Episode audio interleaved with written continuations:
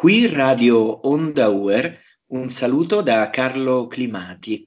Oggi è con noi un ospite molto gradito, un giornalista, eh, un ottimo e bravo giornalista di Avvenire che io seguo da molto tempo e che è caporedattore di Avvenire e responsabile eh, dell'informazione religiosa di questo quotidiano ed è Riccardo Maccioni. Riccardo eh, mi piace molto non solo per gli articoli che scrive eh, su Avvenire, ma anche perché da un po' di tempo lo seguo eh, su Facebook dove ha una, un appuntamento molto, molto seguito, eh, molto, molto bello, molto umano, lo possiamo così definire, in cui racconta e descrive eh, le, delle, come, attraverso delle fotografie eh, la nostra vita quotidiana. Quindi in questa intervista mi piace un po' approfondire diversi temi con Riccardo, sia eh, la parte di, del suo lavoro con Avvenire, ma anche la parte eh, così bella dell'uso positivo dei social, di cui lui è un, eh, indubbiamente un protagonista, ha anche dedicato un ebook a questa sua, a questa sua um, attività. E diciamo che vorrei cominciare con Riccardo con una domanda personale. E come nasce eh, la tua passione per il giornalismo e per la scrittura? Eh, buongiorno Carlo, buongiorno a tutti e a tutte. Guarda, eh, io francamente non so rispondere a questa domanda, credo eh, di aver avuto la passione da sempre. Eh, quando mi sono trasferito, quando è morta mia madre, abbiamo eh, con mia sorella rivisto un pochino eh, la casa dove siamo cresciuti nell'infanzia. Tra le tante cose abbiamo trovato anche i quaderni della scuola. Eh, ebbene, eh, negli appunti della scuola elementare ho scoperto che il primo tema eh, a carattere a campo libero, definiamolo così, che ho fatto durante le elementari eh, è stato proprio un articolo in qualche modo giornalistico, perché avevo fatto un'intervista parallela io allora lo sono ancora, ma in particolare eh, da piccolo ero molto appassionato di calcio, eh, sono torinese e avevo fatto un'intervista parallela ai due portieri eh, del Torino e della Juventus impegnati in un derby. E poi eh, andando a rivedere anche eh, le fotografie eh, dei tempi del liceo, eh, mi sono accorto che delle mie compagne avevano scritto, eh, salutandoci naturalmente come si faceva allora, si mettevano le firme dietro eh, le fotografie fatte insieme. mi salutavano dicendo un saluto al mio amico giornalista perché già allora evidentemente avevo questa, questa passione. Credo di averla coltivata da sempre, credo di aver avuto soprattutto da sempre un grande amore per le parole. Ogni tanto, anche al liceo, quando scrivevo eh, i temi, il professore mi correggeva dicendo che mi ero inventato delle parole, io naturalmente non me ne accorgevo, comunque cercavo eh, di sentire soprattutto la musicalità eh, nei discorsi e anche nelle espressioni scritte. Eh, non so dire quando è iniziata la passione, se non, se non, scrivo sto male, come si suol dire, anch'io che sono soltanto un giornalista. Eh, si percepisce molto eh, questa, questa, tua passione anche per, per le parole, per, per, la poesia delle parole, io la, la percepisco molto quando, quando, ti leggo. E infatti eh, sappiamo, quindi come abbiamo già detto, che tu sei anche su Facebook e da un po' di tempo hai cominciato eh, a usare il tuo profilo di Facebook in modo eh, molto umano e poetico, con una specie di fotografia quotidiana eh, molto seguita e amata eh, dalle persone. Ecco, io penso che questo sia un modo molto bello, molto positivo di usare i social. Ecco, tu che cosa pensi dei social e quale può essere il loro contributo ad una buona comunicazione, partendo anche dalla tua esperienza personale? La mia esperienza personale eh, mi fa dire che i social possono essere un ottimo strumento per creare comunità, non so se il termine sia corretto, però per creare comunità, per creare condivisione. Eh, tante volte eh, i social vengono visti soprattutto come eh, delle sorte di tribune, eh, delle sorte di tribunali, meglio, dove si giudica anche in modo violento l'operato degli altri. Io credo che possiamo anche eh, renderli uno strumento per creare un clima eh, di condivisione. È quello che cerco di fare eh, personalmente. Eh, non si tratta di appunti di vita quotidiana improntata eh, al banale ottimismo. Si tratta di cercare di trovare nelle storie, anche quelle negative, un barlume di speranza. Io credo che abbiamo eh, bisogno molto eh, di questo eh, e io l'ho scoperto oh, poco per volta. Ho scoperto come il vero miracolo della vita quotidiana, per esempio, sia la capacità di, di saper perdonare per cui mi affascinano le storie minime, le storie piccole, eh, quelli di chi eh, si mette a disposizione degli altri, magari rinunciando ad una piccola comodità, offrendo un poco del suo tempo. Soprattutto mi piacciono le storie di perdono, le, eh, coloro i quali riescono a cancellare, diciamo, la firma eh, dalla ferita che li, sa, che li, fa soffrire all'interno. Eh, quindi i social li vedo anche come uno strumento per, per creare comunità. A me eh, capita una cosa eh, che trovo molto eh, simpatica. Ehm, io cerco di scrivere quasi ogni giorno, eh, non perché sia un dovere, ma perché penso proprio che sia un modo bello per comunicare con gli altri. Quando mi capita eh, di saltare qualcuno di questi appuntamenti quotidiani, eh, trovo sempre chi mi scrive, che mi chiede come stai, ma come mai oggi non hai scritto, è successo qualche cosa. Allora uno potrebbe dire, ma insomma, che, che impertinenza, che, eh, che, voglia di entrare nella vita degli altri. Io invece eh, penso che sia eh, la testimonianza eh, che si crea una comunità eh, dove non si è soltanto, diciamo, delle frasi scritte, ma eh, si è anche delle persone che in qualche modo vogliono condividere e fare insieme un tratto di cammino. Ecco, e qui arriviamo anche a un'altra bella esperienza che è quella eh, del tuo ebook che è intitolato Dalla strada arriva profumo di pane. Ecco, ce ne puoi parlare? Ma guarda, eh, è, è, nato davvero in modo particolare. Un pochino tutti dicono: Io non avevo pensato assolutamente ad una pubblicazione. In effetti è così. Io eh, ogni mattina, durante soprattutto il periodo di lockdown più duro, eh, qui in Lombardia dove vivo, io vivo a Milano, eh, non c'è praticamente nessuno che dall'inizio della pandemia non abbia avuto un parente, un amico che se non morto comunque è stato ricoverato in ospedale o ha patito eh, in modo violento eh, le conseguenze del Covid-19. E ho scoperto giorno dopo giorno che sentivo proprio il bisogno di condividere con gli altri eh, le sensazioni che vivevo in quel periodo. E allora eh, è diventato proprio un appuntamento quotidiano al mattino molto presto, sempre diciamo prima, prima delle sette, eh, guardavo dalla finestra, eh, io ho la fortuna di essere ad un piano alto, per cui vedo al mattino eh, delle bellissime alba e eh, ragionavo, eh, provavo a condividere con gli altri eh, diciamo le sensazioni, le, le esperienze che sentivo dentro in quel momento. È nato così un diario che poi è stato letto da un collega di una casa editrice eh, che mi ha chiesto se gli davo il permesso di pubblicarlo. E questa casa editrice è la Ares e così è nato, eh, è nato l'ebook.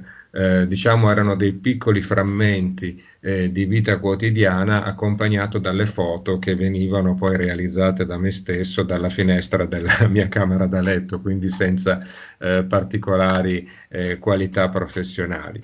Eh, tengo a dire che non si tratta di, di un racconto della mia vita personale, perché non, non, credo che eh, alle persone potesse interessare più di tanto. Eh, si trattava eh, di eh, riflettere e di condividere con gli altri le emozioni, le esperienze eh, che vivevo in quel momento. E anche qui sempre cercando però di trovare una luce nel buio. Io credo che eh, soprattutto in quel periodo fosse importante cercare di testimoniare il desiderio e anche la certezza che c'era una vita che andava avanti, che c'era una vita buona che poteva essere condivisa e che c'era eh, una vita soprattutto che poteva essere eh, trasmessa come eh, segno eh, di un domani che sarebbe tornato ad essere magari differente rispetto a prima, però sempre improntato alla voglia di stare insieme, di camminare insieme. Per cui l'ebook è nato in quel modo, eh, molto semplicemente, e anche lì eh, credo che eh, sia diventato uno strumento importante per costruire quella eh, comunità di persone che si fanno delle domande, che hanno tanti dubbi, ma che credono comunque eh, nel valore dell'umanità e nel valore della condivisione. Da alcuni anni, Riccardo, sei responsabile delle pagine eh, di informazione religiosa del quotidiano Avvenire.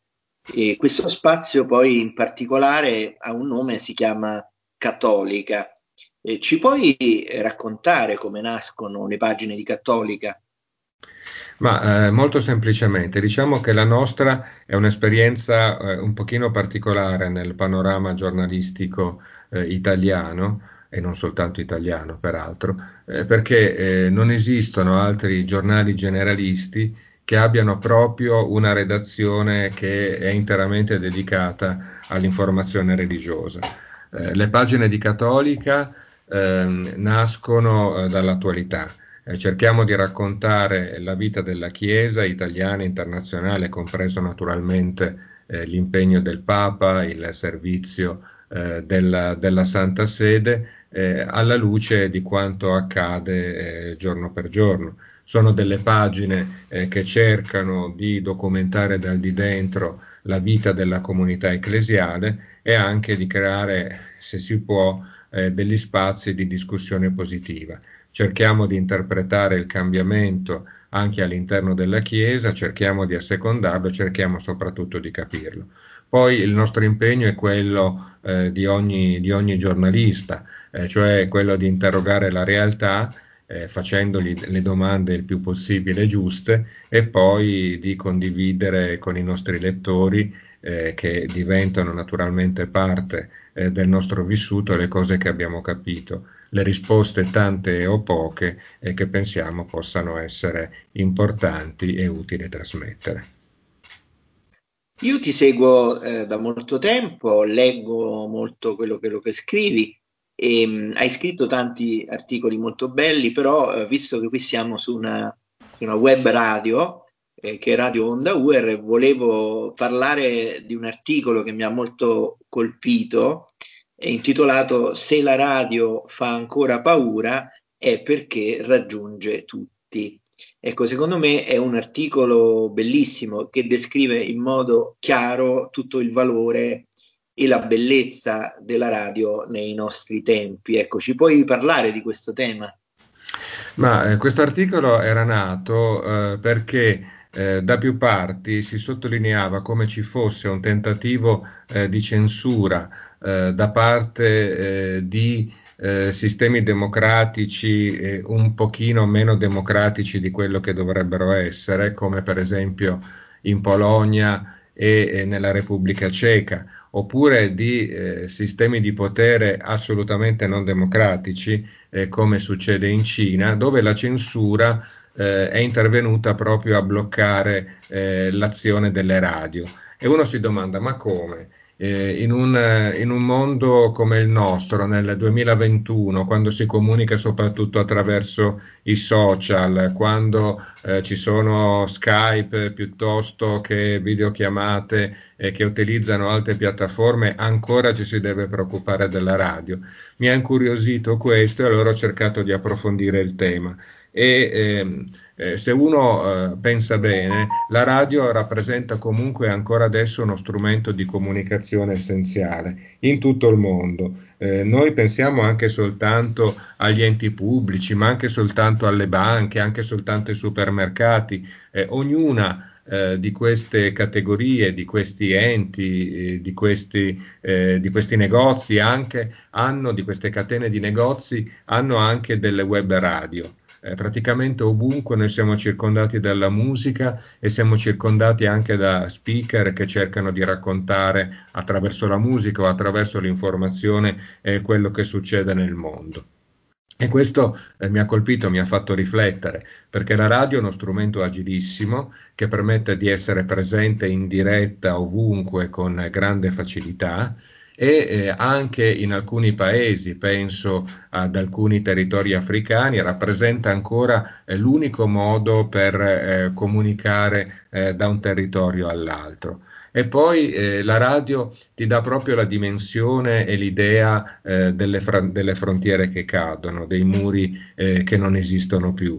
E, ehm, e, a questo proposito mi piace sempre ricordare, ogni anno si festeggia la giornata mondiale della radio il 13 febbraio, eh, che ricorda eh, la prima trasmissione, eh, era nel 1946 dell'ONU e quel giorno la prima frase fu queste sono le Nazioni Unite che chiamano i popoli del mondo. Ecco, proprio questa immagine eh, di popoli del mondo, di unica umanità, eh, che viene tenuta insieme da eh, uno strumento, diciamo, minimo come la piccola scatola, questo è il nome che danno eh, alla radio. I romantici di questo mezzo, eh, lo trovo eh, grandemente affascinante. La radio è sopravvissuta a tutte le rivoluzioni, si diceva che sarebbe morto a seguito dell'avvento della televisione, poi è stato detto che sarebbe morta a seguito dell'avvento di internet, adesso i social, invece ci accorgiamo che nascono le web radio, che eh, nascono dei nuovi sistemi di trasmissione eh, improntati ad una maggiore fedeltà, eh, la radio non finirà mai, credo. Eh, la radio durerà sempre fin quando ci sarà il, il gusto eh, di poter dialogare con gli altri e il gusto di poter comunicare qualcosa di sé eh, attraverso le parole. Io sono un grande, come si capisce, un grande innamorato della radio e quindi sono convinto che sarà un mezzo magari considerato ancora eh, sempre più vecchio, ma anche sempre capace di rinnovarsi quotidianamente. Grazie Riccardo. Vorrei concludere questa intervista con una domanda personale. E, se c'è qualche episodio, qualche storia, qualche incontro particolare che, che, tu ti porti nel cuore di questi tuoi anni di lavoro nel, giornalis- del, nel giornalismo, ecco, se vuoi condividerlo con noi.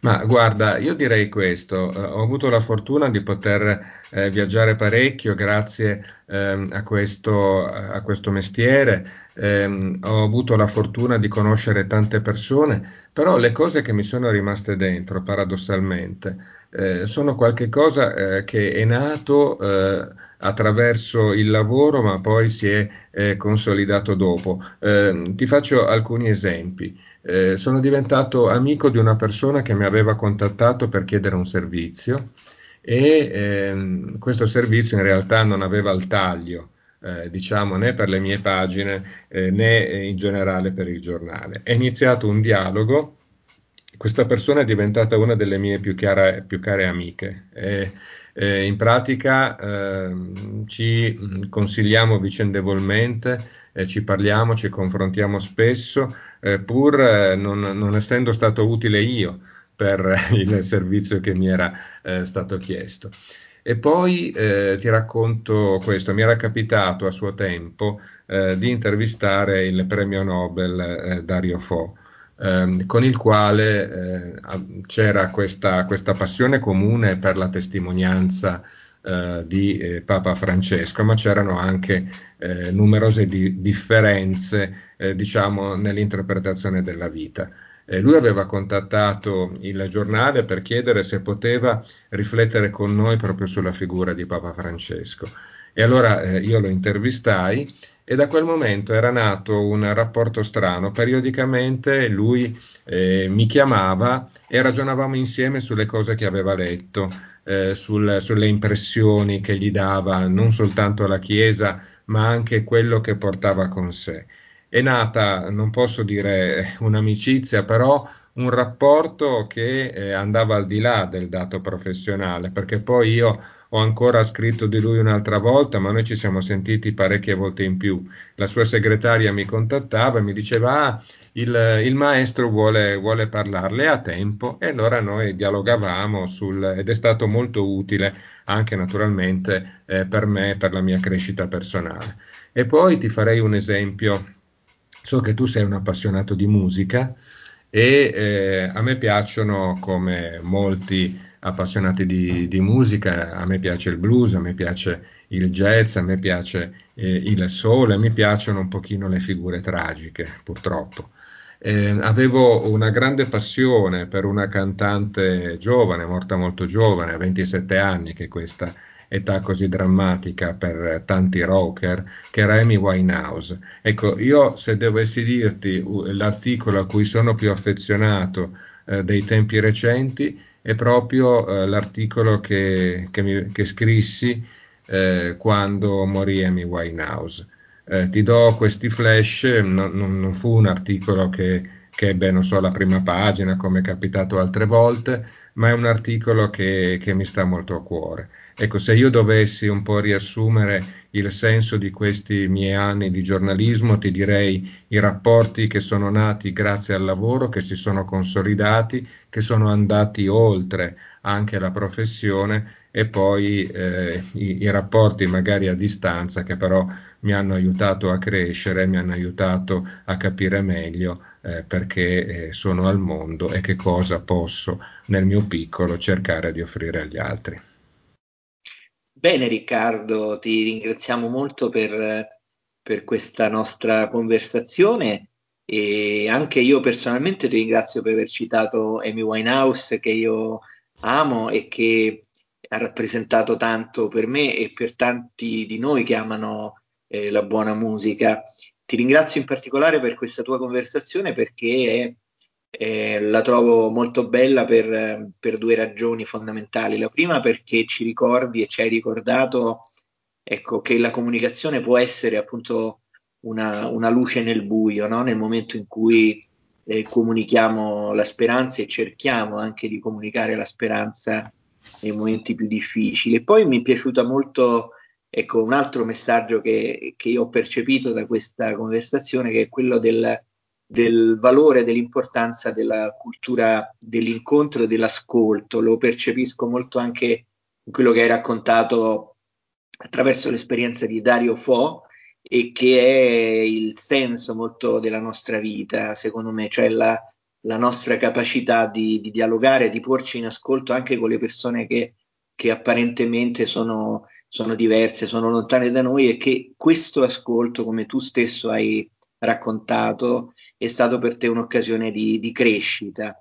E questo è un bel messaggio che, che, percepisco e che vuole anche essere un po' un messaggio che cerchiamo anche un po' di offrire in questa nostra attività di, di web radio. Quindi grazie di cuore Riccardo per il tempo che, hai, che ci hai dedicato e quindi do appuntamento alle nostre ascoltatrici, ai nostri ascoltatori per altre trasmissioni qui su Radio Onda UR. A presto. Grazie a voi.